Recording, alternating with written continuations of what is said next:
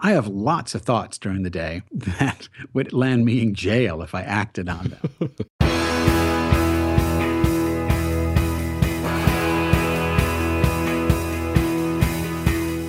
Welcome to The One You Feed. Throughout time, great thinkers have recognized the importance of the thoughts we have. Quotes like garbage in, garbage out, or you are what you think ring true.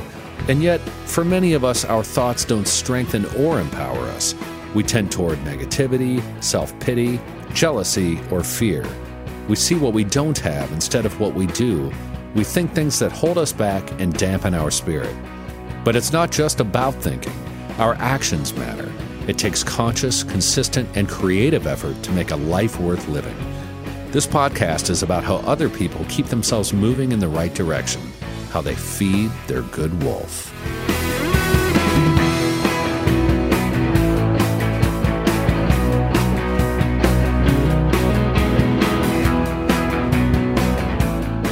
Whether it's her first Mother's Day or her fortieth, she deserves more. Shop tons of stunning on-trend jewelry for every budget at Diamonds Direct. Diamond fashion jewelry, beautiful birthstones, everyday pearls, starting at just two hundred dollars. Commemorate the real loves of her life with a gorgeous pendant featuring the birthstone of the one who made her mom. This Mother's Day, Diamonds Direct has everything you need to say thank you. Diamonds Direct, your love, our passion. Online at diamonds direct dot com. Our guest this week is Rabbi Rami, a freelance theologian who makes his living writing and speaking. He has earned rabbinic ordination from Hebrew Union College and a P H D from Union Graduate School.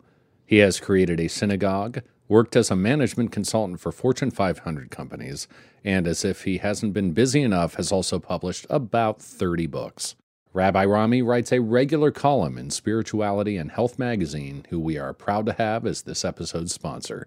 And before we get to the interview, I want to mention that in the past several weeks, we've been talking a lot about the One You Feed coaching program. If you've been wondering whether or not the program is good for you, this may help. This is what Jessa, one of Eric's former coaching clients, said when asked who would benefit from signing up to be part of the program with Eric. Anyone who has sort of something that feels insurmountable, but yet they have this like little pocket of hope inside that they want to achieve, he's amazing for that. It's real. Like it's it's coaching for Jessa. It's not just coaching, if that makes any sense. Like it wasn't generic at all. He can use his immense knowledge of, you know, actions, thoughts, and feelings and sort of craft a really particular program. To learn more about the program, you can now visit the website. Just go to one u feed dot net slash coaching. And now here's the interview with Rabbi Rami. Hi, Rabbi Rami. Welcome to the show. Thanks, Eric. It is a pleasure to be on. Yeah, I'm uh, I'm happy to have you on. You've done a lot of different things. You've written a lot of books. You write a column for Spirituality and Health magazine, who's been our sponsor this month, which we're very excited about. And you also um, have, have written a lot of different things that I'm interested in. Um, perennial wisdom, um, twelve-step programs. I'm a recovering addict.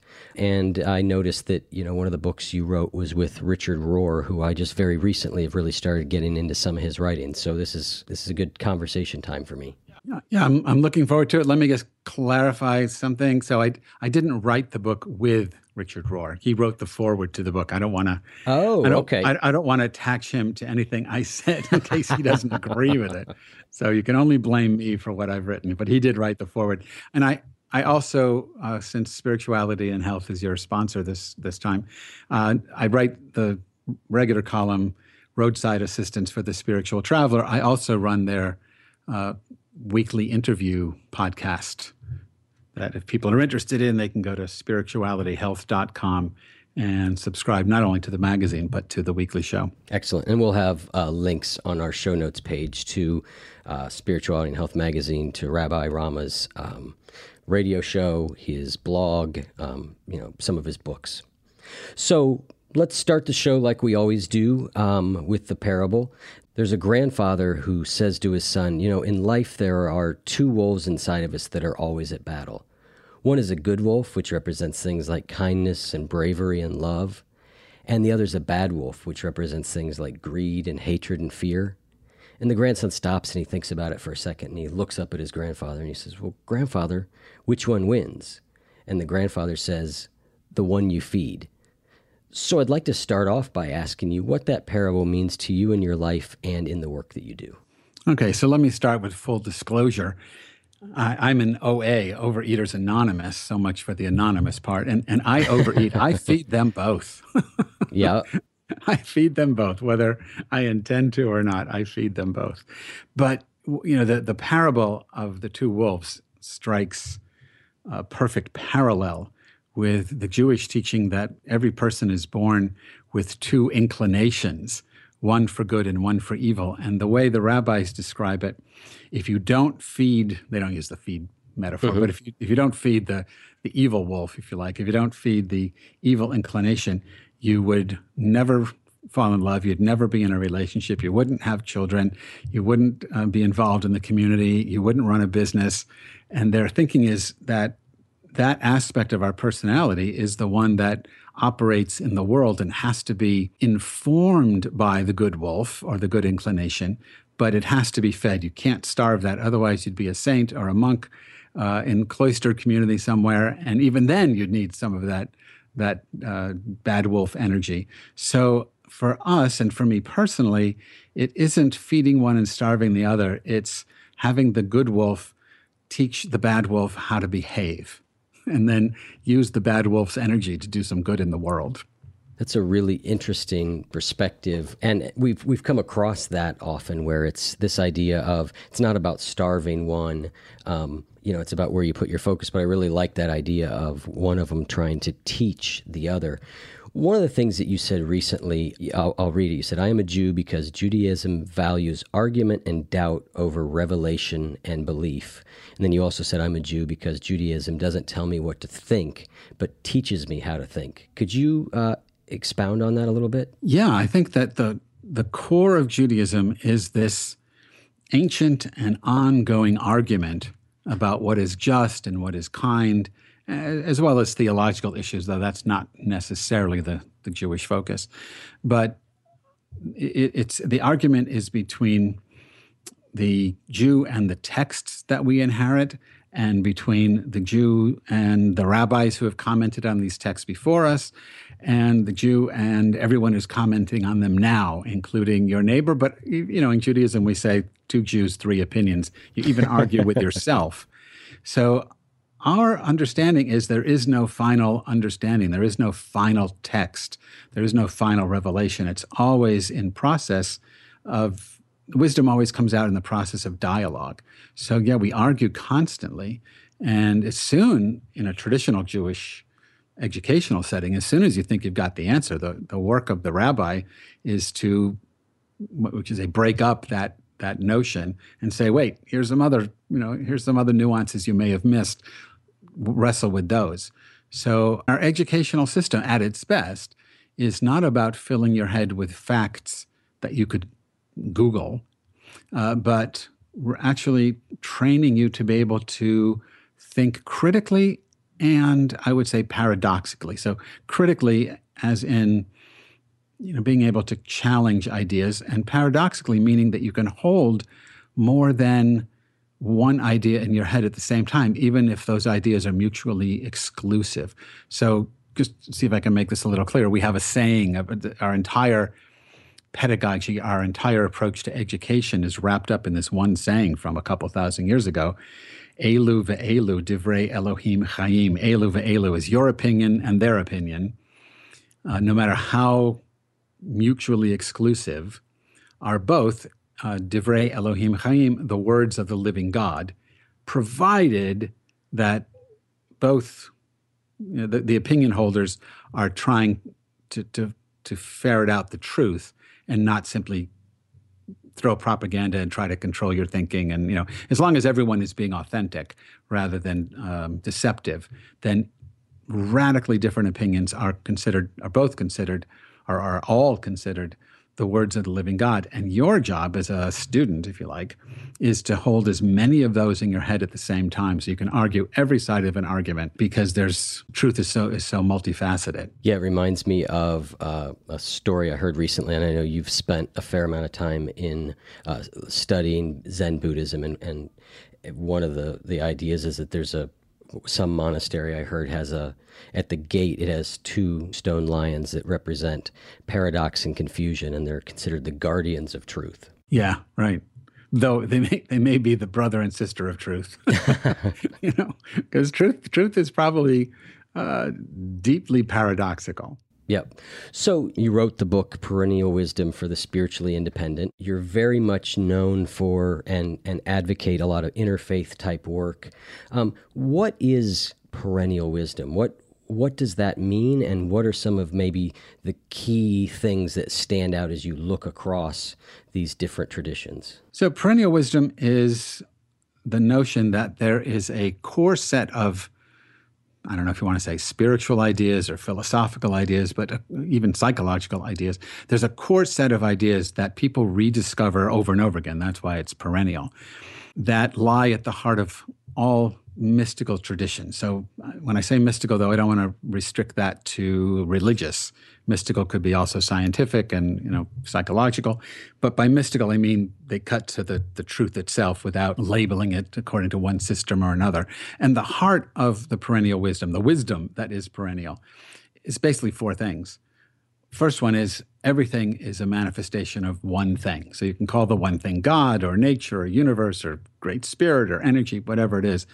Uh, you know, the Buddhist notion of pratitya samutpada, that everything arises together. Uh, or the Hindu notion of, of everything is a manifestation of Brahman. Mm-hmm. So everything is, is a manifestation of the one thing. That's the first point.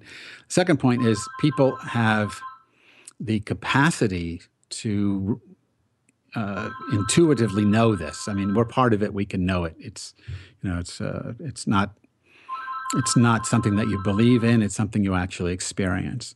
The third thing is that we also have the capacity not to know it. And the fourth thing is the purpose of your life is to work through the capacity not to know it and achieve the knowledge of it as it. Does that make sense? It does. And so the, given that this is the idea of perennial w- wisdom, given that it crosses a lot of different traditions um, and even outside of some traditions, I'm interested in... You talk about spiritual maturity. It's a it's a term you use often, and you describe it as living life with ever-deepening qualities of justice, compassion, curiosity, awe, wonder, serenity, and humility. And those are all, you know, sort of wrapped back up into that idea of, of perennial wisdom. Do you think it's better for us to be part of a tradition and find one tradition and go deep in it? Or can people discover the perennial wisdom and become spiritually mature by pulling things out of each of the different traditions? Yeah, that's a very, that's a perennial question. Right? And I'll tell you, in the interfaith world, the P C thing to say is that uh, people should explore their own tradition and go deeply into it. And when you go deep enough into it, you will discover this perennial wisdom that resides at the heart of all of them. I don't disagree with that. I just wonder if anyone's going to go deeply enough into any tradition to get to this perennial universalism. I, I don't think that's how it works. I think that the purpose of, you know, if you go deeply into Judaism, the purpose that's set for you is to be more Jewish, not to become a perennialist. Uh, if you, you know, the more the more you study Catholicism, the goal of the teacher is to make you more Catholic and not not more universalist. So, so yeah, you can do it that way if you really want to go deep, deep, deep into the mystical heart of any brand-named religion. I think that's a, that is certainly a doable thing if you want to put the time and energy into it. I don't think everyone wants to, and I don't think most people would. So what about the opposite of just, uh, you know, the, the notion of picking and choosing? So I would say this about, about that. Number one, you're not picking and choosing. Uh, I don't, I'm not giving you an alternative. The perennial wisdom is perennial because it comes up over and over again, but it's the truth. It's wisdom. And so the four things I just mentioned, that's what you choose. It's it's a tradition in and of itself, but it's not something to be, to be believed in as much as something to be experienced and lived. How you experience it, I mean, that's contemplative practice. And there, I think you need to look at the world's contemplative practice traditions, plural, and see, maybe there's something in Buddhism that works for you. Maybe it's something in Sufism that works for you, or Judaism, or Catholicism, or, you know, whatever, and, and follow that. Or maybe it's a scientific practice using biofeedback. There are lots of ways to move beyond the, the delusion of an isolated self into the reality of the integrated, capital R, reality. Um, so, so I think it's about practice. And there, you know, that's a matter of your personality. And then you can find the practices in in any tradition, or, you know, pulling from a number of traditions. So I think it can go each way, either way. Personally, I mean, I'm steeped in Judaism. I'm a rabbi, so it's my my foundational practice. But I integrate a lot of other things into my daily spiritual practice. And the only part of Judaism that speaks to me is the part that either actually reflects, or the part that I can uh, turn into a mirror of the, the perennial wisdom that we just talked about. So in the end, however you do it, you all end up in the same place. You know, it, it's a it's a, a teaching in and of itself. Right. So I'm familiar with um, a lot of the Buddhist practices of meditation, of mindfulness, um, of various different um meditations. I'm familiar with some of the Catholic contemplative practices, but I'm not very familiar at all with what are some of the contemplative practices within Judaism. Is, are those something you could describe in a in a couple minutes to at least give me, you know, and the listeners a flavor of what those are and what those look like? Yeah, I think, well, first of all, let me say that practice is always rooted in the body. And since humans share a similar physiology, all practices are basically variations on a theme. Whether you're praying to Krishna or you're praying to Christ, the act of prayer is probably not the, it's not different. I mean, mm-hmm. What you say is different, but the, the you know physiology physiology of it is the same. So basically, contemplative practice works with breath. Whether we're talking about repeating a mantra or chanting names of God or walking or sitting and counting your breaths like you might do in a Zen center. So the Jewish ones are just variations on that. So, for example, we have mantra practice in Judaism. There are a lot of different mantram that you can recite, but one that I do on a regular basis, I do a number of them, but, but every day I recite Ha Rachaman, the compassionate one. As a, it's a, one of the attributes of the divine, and it's a way of cultivating that quality in myself. Uh, there's there's one uh, that I use all every day, Ein Ode Milvado. It's from the book of Deuteronomy. It literally means there is nothing beside him, and the the, te- the context is there's no other God but God, sort of la ilaha illallah. But in the mystical tradition, it means there's nothing but God, Ein Od Milvado. There's nothing outside of the divine. The same way the Sufis interpret the no, no, there's no God but Allah. There's nothing but Allah. There's nothing but God. There's nothing but this capital R reality. Everything is a part of that. So, so there's mantra practice. You can, you know, do that all the time. There's uh, the practice of what's called hitbodidut, where you isolate. It means to isolate. You separate yourself. You find solitude from the world. Uh, Rabbi Nachman in the seventeen eighteen, early eighteen hundreds said, "Do it out in the meadow." Now, where I live, finding a meadow is not that easy, but, you know, go out into nature, get away from the, the noise of the world. And, and he suggests you do this at night, but get away from the noise of the world for an hour a day and just have a conversation with your higher self, your higher power, your God. So, you know, and then there's prayer, then there's silent meditation, just, just sitting and, and, uh, Uh, it says in the book of Lamentations, for example, it says, sit in solitude and be silent. And Isaiah says, be calm, still, and fearless. You know, the whole be still and know kind uh-huh. of kind of notion. So Judaism has sitting practice. It has walking meditation. It has uh, mantra practice, prayer practice, as does every other tradition, because, you know, people invented them, and this is what works for us, you know, for humans. So the contemplative approaches across the religions, you you can find a, a unifying theme across those also, really around uh, the body, around the breath, around awareness and attention. Yeah, I think that's absolutely true. And that's why when you get contemplatives together from different traditions, they only grow closer. Mm-hmm.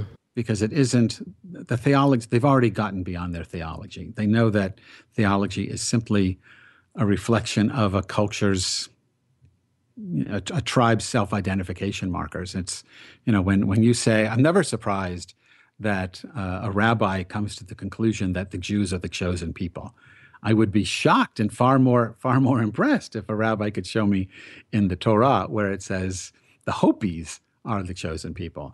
You know, I'm never surprised when a Catholic theologian discovers that Christ is the second person of the Trinity rather than Krishna. You right. know, so so th those things contemplatives get beyond, I think, very quickly, and we realize that's just it's just the marketing of the brand name religion.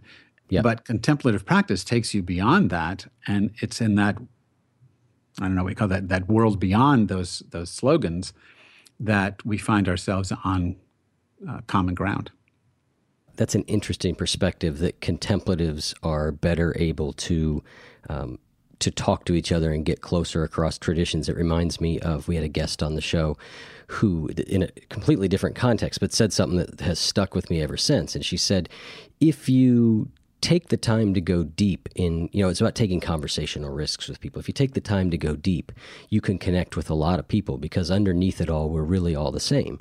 But if you stay up on the surface, it can be very difficult to connect, because everybody's got a different surface. And I just thought that was really yeah. profound. And that's kind of, I mean, that's pretty much exactly what you're saying here. If you go deeper into any of these traditions, you find that perennial wisdom. I absolutely agree with that. I, I wouldn't want to discount the surface differences. I think that's what makes things interesting. Uh, you know, if everyone looked like me, uh, that would be very boring. If right. everyone, you know, and, or thought like me, et cetera. So I like the differences. But yeah, the contemplative practices take us to another place where we, I, I think, if you practice them diligently, you do. You come to this this common ground, this common wisdom, this perennial wisdom. One of the challenges you mentioned in the beginning, the notion of interfaith, like you said, I do a lot of interfaith work. And one of the problems with interfaith is its shallowness. Hmm. You know, you can get representatives from different religions together, and we're all on a panel. I mean, this is just one kind of interfaith gathering. There are others that are much more effective. But you get you, you get this panel of people. You know, you have to have your resident Catholic and a Protestant, and you know, a Muslim and a Jew and a Hindu and a Buddhist, or you know, whatever, the a Baha'i person, and you go down the the line, and each person tells you the key elements of her or his religion, and everyone nods like, oh, isn't that lovely, and we all agree, and we're gonna, you know, it's just a big kumbaya moment, when in fact, you know, if, if, if when a Jew, if I was doing it, you know, I would, I, I usually start out by saying, well, look, here's what Judaism says, and all the rest of you are wrong. It's not like Judaism is is liberal and says, oh, we everyone everyone is right. That's a that's a modern interfaith conceit. The truth is, Catholicism thinks it's right. It doesn't think Hinduism is right. Judaism right. doesn't think Catholicism is right, or Islam is right. So there, there's that shallowness that is obsessed with just, you know, grinning our way through our differences rather than actually taking them on, finding out what's interesting about them, because I, I think they are interesting and they're worth knowing on an uh, intellectual level, but then going deeper and saying, okay, let's now stop talking. Let's see what happens when we spend the rest of the day in silence. And then we'll talk about where we, you know, each of us practicing our contemplative, the contemplative practices in our religion, and then see where that takes us. The problem is, so many people are ignorant of the the deep contemplative practices that exist in their traditions. I mean, I spent ten years teaching comparative religion at uh, university level, and I'm, I was, I don't know, not shocked every year because you get used to it, but disappointed every year that so many of my students, and I'm in the Bible Belt, so many of my students knew only the most superficial level of their own Protestant tradition. They didn't know anything about um, contemplative practice, even though it's in their Christianity. No one ever taught it to them. Right. And and that's a that's a real shame. I think people have been robbed of the depth of their tradition, uh, even as we're being sold the the surface.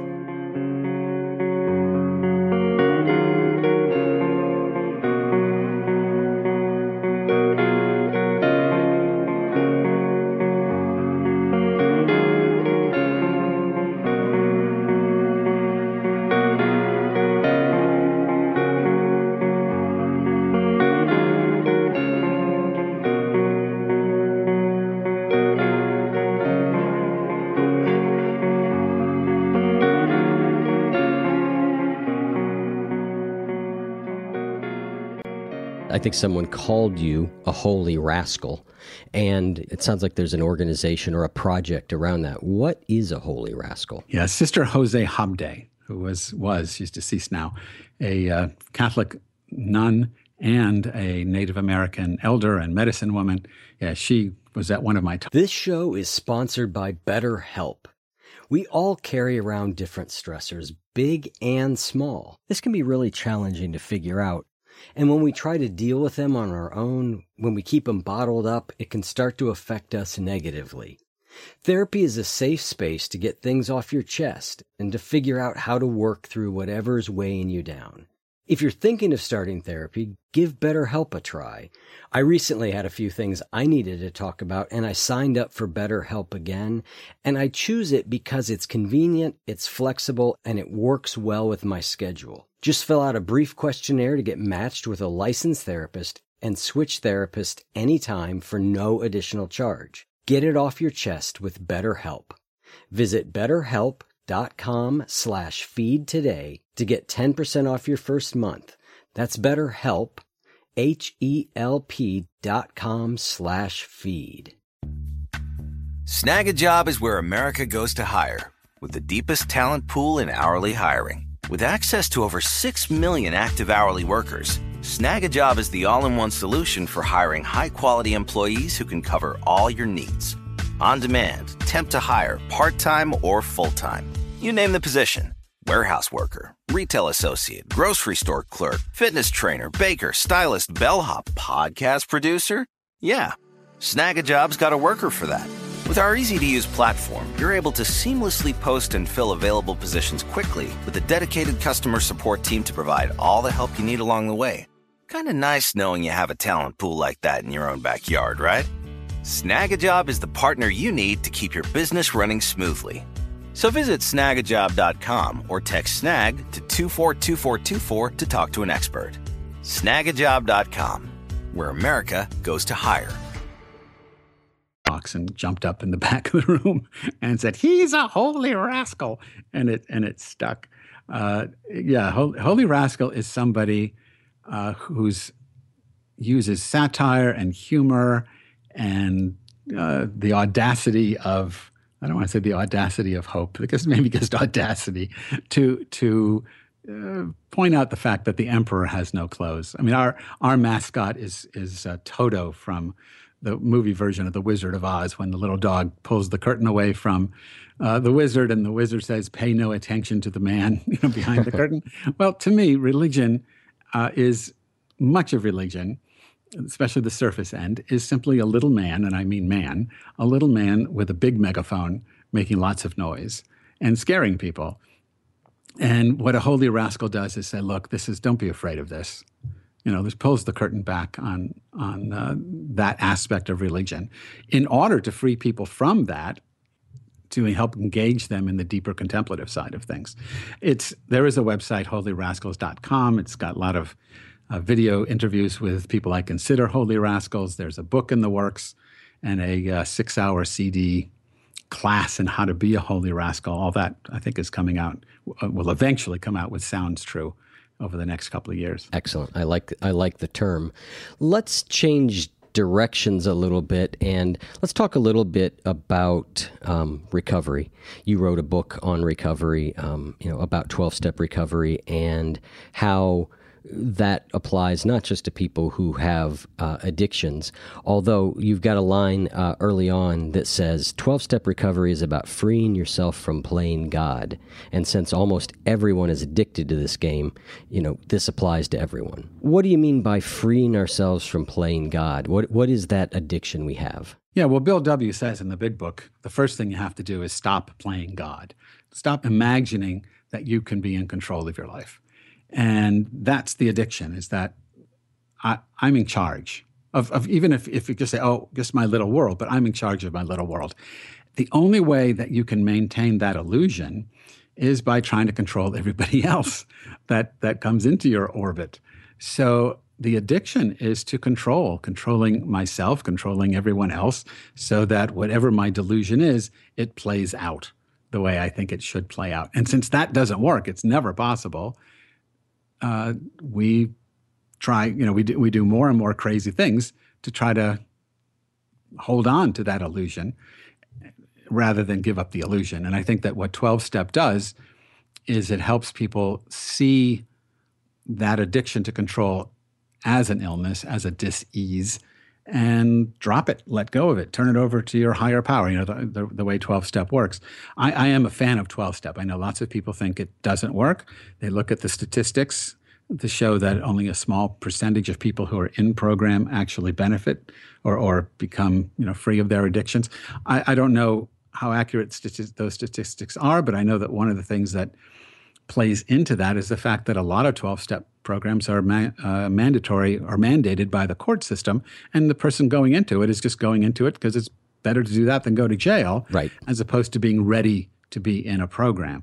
So my bias, if you like, is I, I think that Bill Wilson was one of the great spiritual teachers of the twentieth century, and that twelve-step as a universal practice, not just for alcoholics or any anyone with a named addiction, uh, but anyone who realizes that they need to overcome the addiction to control could benefit from twelve-step practice. Yep. I mean, I'm I I you know, twelve-step programs saved my life, so I have a I have a bias towards them, uh, certainly in some regards. And in the book, you said that you also recognize the limitations of twelve-step programs. What do you think some of those limitations are?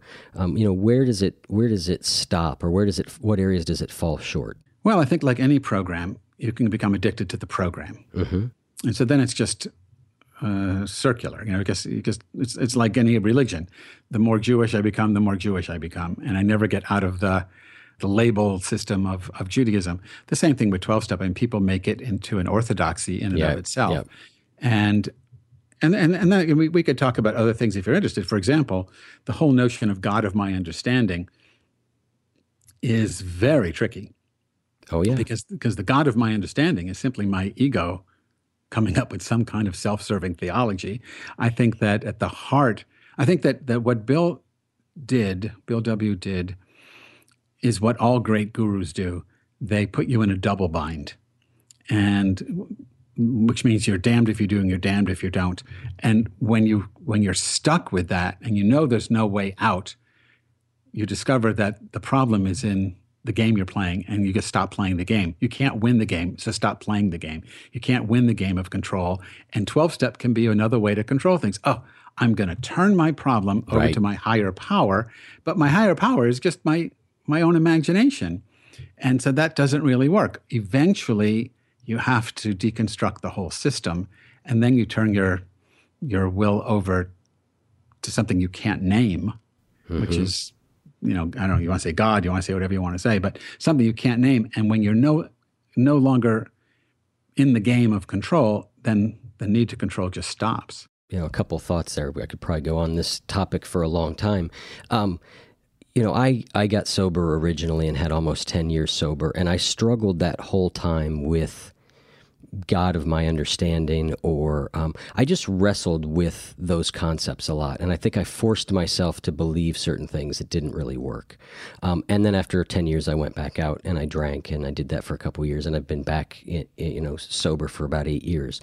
Um, and when I came back, I had to be really, like, for myself, I had to sort of honor the idea that I have no idea what that God or higher power is, but that if I stop clutching so tightly, like I'm going to, you know, turn things over, what do you turn it over to? And I realized it almost doesn't matter in my case, because it's the clutching that makes me sick. You really got to what I was pointing at, and maybe and I guess wasn't as clear. But yeah, you have no idea what you're talking about. Right. So can you can you turn it over to, I don't know.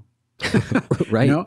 That's the ultimate liberation. The the opening line of the Tao Te Ching, you know, the, the uh-huh. Lao Tzu's philosophical text, is that any Tao, the Tao that can be named, is not the eternal Tao. Right. So any God you can imagine isn't it. Yep. So I give up. Right. uh, you know, and and when I give up that theological game, then yes, then it's it's lifted, it's turned over, it's you know, it's it's over, whatever you want to say. The same thing with Job. You know, Job in the book in the Bible, the book of Job, Job has this notion of what God is supposed to be, And in the end, God just blows all of his theology to pieces. And while most English translations end the book with Job repenting in dust and ash, like he's groveling on the ground, the Hebrew is much more uh, nuanced. And it really says that I find comfort in being dust and ash, in being mortal, in being in a state of I don't know. And that state of I don't know is what all the contemplatives end up with. You know, they, you go through that dark night of the soul when your ideologies and isms and all that is being stripped away from you, and you end up in this I don't know place. Um, it's it's Jesus on the cross when he says, uh, Eli, Eli, lama sabachthani, my God, my God, why have you forsaken me? Because the God he had in mind isn't panning out, and so he has to let that go. And there's that moment of, I don't want that to happen. But, you know, the universe is so constructed that if you allow it, it's... your ideas are stripped from you and you end up in this don't know place. I mean, there's a, I can't remember the name of the Zen master, but the book is called Only Don't Know. Mm-hmm. Uh, and there's a, so, you know, it's a pretty common Zen idea. There's a Zen saying that says, uh, seek not after truth, cease only to hold opinions. And it's the same thing, be in that, I don't know. Yep. Yeah, that's very liberating. Joseph Campbell has that quote, I won't get it exactly right, but that basically God is a metaphor, you know, God is always just a metaphor for things that go beyond any possible intellectual understanding. Right, right, because it's, it's the Tao that can't be named, yeah.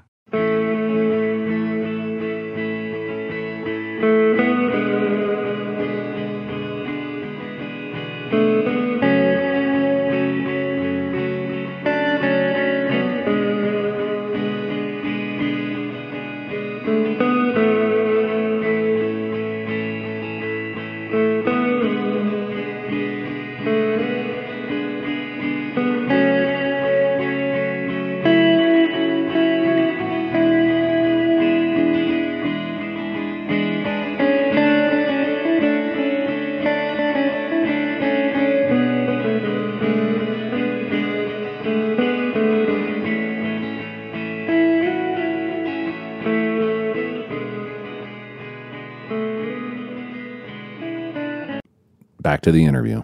Another thing with twelve-step programs that, that I personally have wrestled with is, because I agree with you about the addiction of control and, and, and all that, and yet, like anything in life, right, it seems like there there are extremes. And one of the things I wrestled with was in the you know recovery programs, it's just said... Oh. Snag-A-Job is where America goes to hire, with the deepest talent pool in hourly hiring. With access to over six million active hourly workers, Snag-A-Job is the all-in-one solution for hiring high-quality employees who can cover all your needs. On demand, temp to hire, part-time or full-time. You name the position. Warehouse worker, retail associate, grocery store clerk, fitness trainer, baker, stylist, bellhop, podcast producer. Yeah, Snag-A-Job's got a worker for that. With our easy-to-use platform, you're able to seamlessly post and fill available positions quickly with a dedicated customer support team to provide all the help you need along the way. Kind of nice knowing you have a talent pool like that in your own backyard, right? Snag-A-Job is the partner you need to keep your business running smoothly. So visit snag a job dot com or text Snag to two four two four two four to talk to an expert. snag a job dot com, where America goes to hire. Over and over, acceptance is the answer to all your problems. Acceptance is the answer. Acceptance is the answer.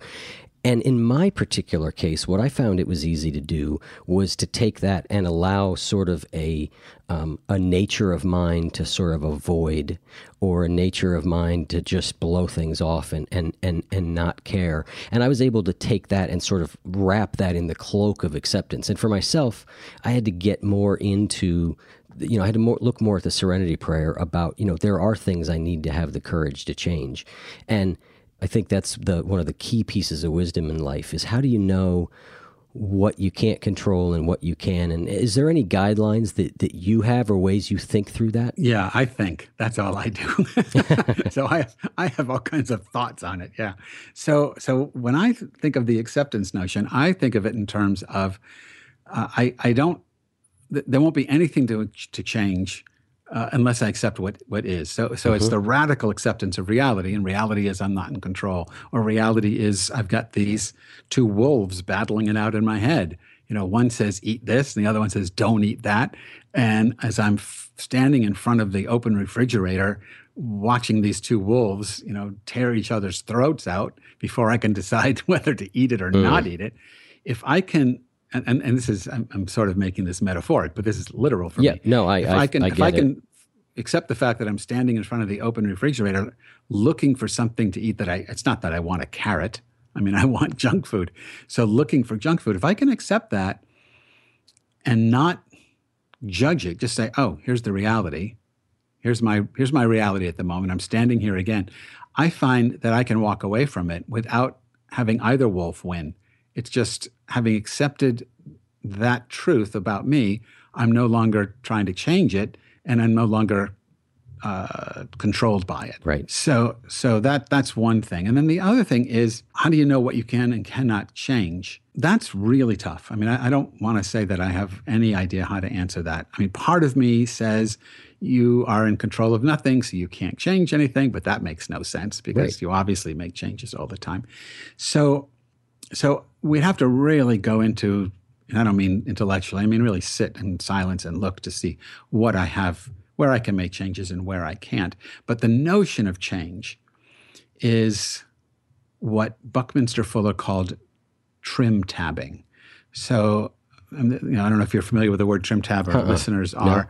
but in the old days, Buckminster Fuller is, you know, five thousand years old. And, and when he was in the Merchant Marine, he was on ships that they didn't have the hydraulics that contemporary uh, ships have or that airplanes have. So in order to turn the rudder, you just couldn't turn the rudder on these big ships because the pressure of the sea is too great. No one's strong enough to do that. So you have these little baby rudders, as he explained it to me once, little baby rudders called trim tabs, and they're tiny. You can turn those, and they shift the pressure of the water against the big rudder and make enough of those little trim tab changes, then you can turn the big rudder. Hmm. So he said, um, I think this is a quote from him, live your life as a trim tab, or my life as a trim tab, something like that. But but the idea is, okay, I don't have to make the big changes. Yeah. That's not in my control. But where's the trim tab I can turn? That's brilliant. And I, I, I, he is brilliant. And and I can give you examples, though you may not want them, but I can give you examples of little trim tab changes that I have made in my life with people that have changed the relationships drastically. Yeah, well, I mean, that's a very common theme on this show, and a very common theme in the work that I do with people on behavior change is starting small, is, you know, doing, yeah. you know, and it, you, you know, I'm always amazed, I always say I'm amazed by what, you know, a series of small steps taken consistently amounts to. Yeah, right. So, yeah, I'd be, I'd, I'd love to hear a couple of the, the ones that have been effective for you, your, your trim tabs. Well, I'll tell you, that I'll give you one because it's the easiest to articulate and the easiest for people to grasp who don't don't know me, but would know the situation. So my dad and I, my dad passed away in March, last March. Uh, my dad and I had a very s- troubled relationship, a very distant relationship. I wasn't the boy he wanted. You know, he wanted a jock and he got a nerd. So most of our lives together were with my mother mediating. So, you know, when I moved away, went to college and all that, I would call home. I'm a good Jewish boy. I would call home every week. But I would, my dad would always answer the phone because dads who were born in the thirties are in charge of the phone and the car and whatever else. He'd always answer the phone, hear my voice, uh, say, is everything okay? And if I said yes, um, he'd say, okay, here's your mother. If I said no, then he would basically go into a tirade of what's wrong with you? Why isn't everything okay? Right. So... we didn't have a lot of long heart-to-heart talks. Then my mother, and this is quite a while ago, my mother, years ago, my mother went deaf almost completely. Phone is very difficult for her. So I had to start talking to my dad. And these were very difficult conversations, not because we were talking about anything difficult, just because we couldn't talk. And I was practicing, and I still do, but I was practicing at the time uh, metta meditation, M E T T A, loving kindness meditation from the Buddhist tradition, mm-hmm. where you just recognize that everyone is, you know, we're all bozos on this bus, and you're praying for one another to have peace and harmony, and et cetera. And so I have a way that, that I do it based on the Jewish approach to it. And I was praying to or for my dad, saying, you know, in my imagination, you know, may you be free from fear, may you be free from compulsion, may you be blessed with love, may you be blessed with peace. That's my Jewish version of metta practice.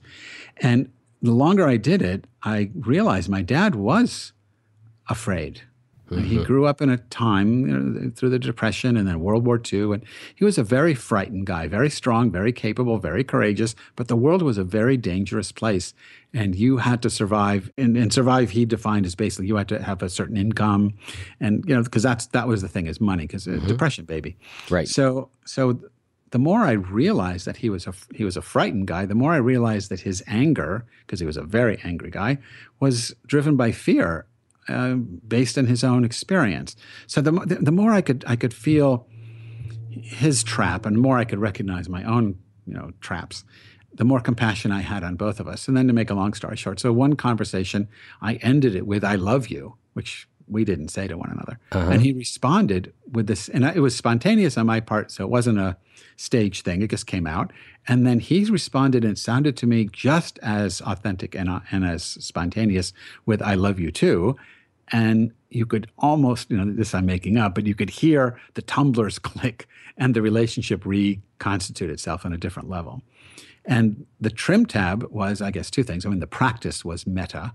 Right. But the trim tab was just saying, "I love you" at the right time, right, right after a lot of practice, so I could say it with authenticity. And he must, in his own way, have been ready as well. So that's a tiny thing to say in a conversation, and yet it changed the whole relationship. And for years, we've had a very close relationship. And when he died, uh, he died while I was there, and and you know, we were very close up to and including his last breaths. I'm interested in how that relationship continued to, to transform. So you you and you have this moment of sort of mutual acknowledgement between you two about about love for each other. My experience has been that people that I found it traditionally difficult to talk to, that doesn't just vanish. So how did that part of it evolve over time? How did you and your father get better at communicating, um, given that you didn't have a lot of history doing it? Yeah, so I, I, I'm not sure... Hmm, not sure exactly how to answer that, because I don't know, you know, better at communicating. The, our problem was we were always talking to that image of the other and never to the other. Mm-hmm. And with that, you know, trim tab shift thing going on, it was immediate and it was permanent. And then I just started talking to my dad, and then I just became curious. Before I was defensive, then I got compassionate, and then I became curious. So who is this guy? What was his life like? How, how did he get to be the guy he is? And I think, you know, I think, I'm, I'm have to imagine this, I think he had the same curiosity about me. Mm-hmm. And um, I didn't take any course in, in how to have a difficult conversation. It wasn't anything right, like that. Right. It was just talking to him as opposed to talking to my image of him, which was always very hurtful and, and uh, you know, negative. It seems that a lot of us have two responses to emotion. One is sort of an indulgence in the emotion, which is we we wallow in it. We feel sad. We get depressed. We don't do what we need, we need to do. We can, you know, we drink like crazy. We, you know, whatever it is. And then the other is sort of a, you know, more of a repression, which I would say you you sort of alluded to it a little bit with, you know, you can use twelve-step work. You, you can use twelve-step programs as a way of doing this, you know, sort of the spiritual bypass, or the, you know, every, right. Everything's okay. So there's there's clearly two sort of extremes to this, and it's it seems obvious that the answer is somewhere in the middle. How do you think about that idea of finding the right balance between indulging and repressing our emotions? Okay, so I have no idea. I, I don't know about balance. I, I can tell you what, what I think about emotions. Mm-hmm. I think that emotions are beyond my control. Feelings, I don't control my feelings. By the time I know what I'm feeling, I'm already feeling it. Mm-hmm. It may not be what I want to feel, but I'm already feeling it. I think that the approach to thoughts and feelings ought to be, and this may sound a little distant or whatever, but my, my approach to thoughts and feelings is observe them. Mm-hmm. Uh, there is, I, I'm sort of, I, I'm a follower of Ramana Maharshi in this, that I think there is an I behind the egoic I that I identify with, and that I'm, that I is always active, it's always observing, but I tend to ignore it and focus in on the feelings or the thoughts I'm having and identify with those. When I step back and ask, like he would, you know, I'm paraphrasing him, and say, okay, who's feeling this? You know, where, trace the emotion back, or who's having this thought? I realize there's a, a dimension of myself that isn't feeling that, that is just watching that feeling arise from the uh, psychophysiology of, of my, you know, my being in a certain situation. So, so I don't try to control the feelings, I don't try to repress them, and I don't try to indulge them. I just want to watch them. And, you know, sometimes I think people say, well, that makes you very cold.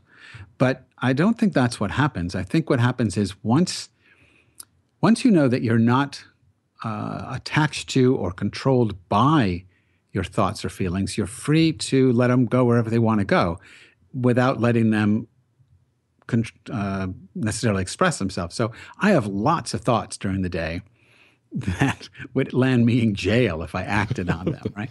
Right. So I don't repress them, and I don't I don't get mad about myself for thinking them, because I didn't actually think them. I just noticed they were being thought. So it's like, oh, look, there's that stupid thought again. How how interesting is that? Or oh, there's that feeling of anger or sadness or whatever it is. Just being aware, mindful, if that's sort of the, the current term, but being mindful of these things and realizing simply by being mindful that the mindful me is not caught up in, in either the thoughts or the feelings that I'm watching. And, and that's that's what I try to do. Don't say I'm always good at it, but that's what I try to do. And then I find my life is much more emotionally rich, because now I don't have to shut down those feelings, even if they're inappropriate, because I don't act on them, because I, I get to observe them and don't think that they're a, a license to do anything, thoughts or feelings for that matter. Yeah, that's a that's a big thing we had. Uh, I don't know if you're familiar with David Reynolds. He, he oh, my teacher, my friend. Yeah, yeah, yeah. So he has a he had a living. yeah he Constructive Living. It was a brilliant book. It was a great interview. And the thing he said that really hit me um, was that when you have control of your behavior, you don't have to be afraid of your emotions anymore. And as a recovering addict, that kind of blew me away, right? Because when I didn't have control of my behavior, a, a, a negative emotion was, you know, life-threatening. And now that that's not the case, it's easier to, it's still not easy, but I'm better able to do kind of what you did and give the, you know, give the emotion a little space, not treat it as an emergency, um, and let it breathe a little bit. Yeah, I, I think that, I mean, I studied with him. I, I think he's a fantastic guy, and urge anyone if, to either listen to, to both, listen to your interview with him and and read some of his books. Uh, one of the ways people tend to misunderstand that is to bully yourself, mm-hmm. you know, um, and and that's not what he's or what any of us are talking about. It really is having compassion on yourself. Oh, there's that feeling. Oh, there's that thought, and and and just distancing yourself from it enough so that it doesn't control your behavior. I know lots of people, and I'm sure you do too, who feel they are not in control of their behavior. Look, if I if I was in control of my behavior, I wouldn't be an overeater. Right, right. Uh, so so don't tell me to do that. And and I don't tell people to do that. I tell them to watch their thoughts and feelings and then notice the watcher and see if the watcher is looking for something to eat, or the watcher is really interested in that next drink, or if that watcher has really transcended the whole thing, rest in that. I, I, I'll give you a If, if we got time, I'll tell you a really great story sure. that I heard from a psychiatrist. Uh, he was, I'm guessing, late sixties when I heard this. He was in his late sixties when I heard the story. It was at one of my One River Wisdom School workshops, and we were talking about this this very thing. And he said when he was an intern at a hospital, they always gave the interns the most damaged patients because they figured they couldn't do any harm. And he worked with this uh, sixteen-year-old severely depressed boy, and he had also the doctor had had some kind of you know training outside of his profession. It's probably Buddhist, but I, I don't know what exactly. But anyway, he sat down with the kid and they said, "Okay, so tell me about your depression." And this boy's been in the hospital forever. He's seen dozens of doctors, and he knows the lingo. and he and he gives a beautiful, pitch perfect description of what it's like when he's feeling depressed. And then the the intern, the guy who's telling me the story, says to the to the kid, He says, okay, the you that was telling me about your depression, was that you depressed? And the kid stops in his tracks and he looks to see. And he says, no, I was just describing somebody else. And he says, okay, great. I want to work with that you, not the depressed guy. Wow, yeah. And and they actually made progress. And it's the same thing. I don't I don't want to work with the overeater me. I want to work with the me that's healthy. And, you know, you, you find a beautiful system for doing this with um, uh, big mind practice from Genpo Roshi, uh, where you just realize there's um, aspects of ourselves that are completely healthy, completely awake, completely wise, but we we ignore those and we go with the others. You know, tap into the part of you that isn't an addict, that isn't, um, you know, stuck in, mired in, in all the madness of your life. And you can look at the madness and say, oh, yeah, how interesting is that? And and move on. That's a great way to describe it. Well, we are uh, kind of beyond our time here, so I'm, I'm we're going to go ahead and wrap up, but I could probably do this for another two hours. But thanks so much for being on the show. This has been no, a really a, enjoyable conversation. Thank you, Eric. It was a lot of fun for me, too. All right. Take care. You too. Bye. Bye.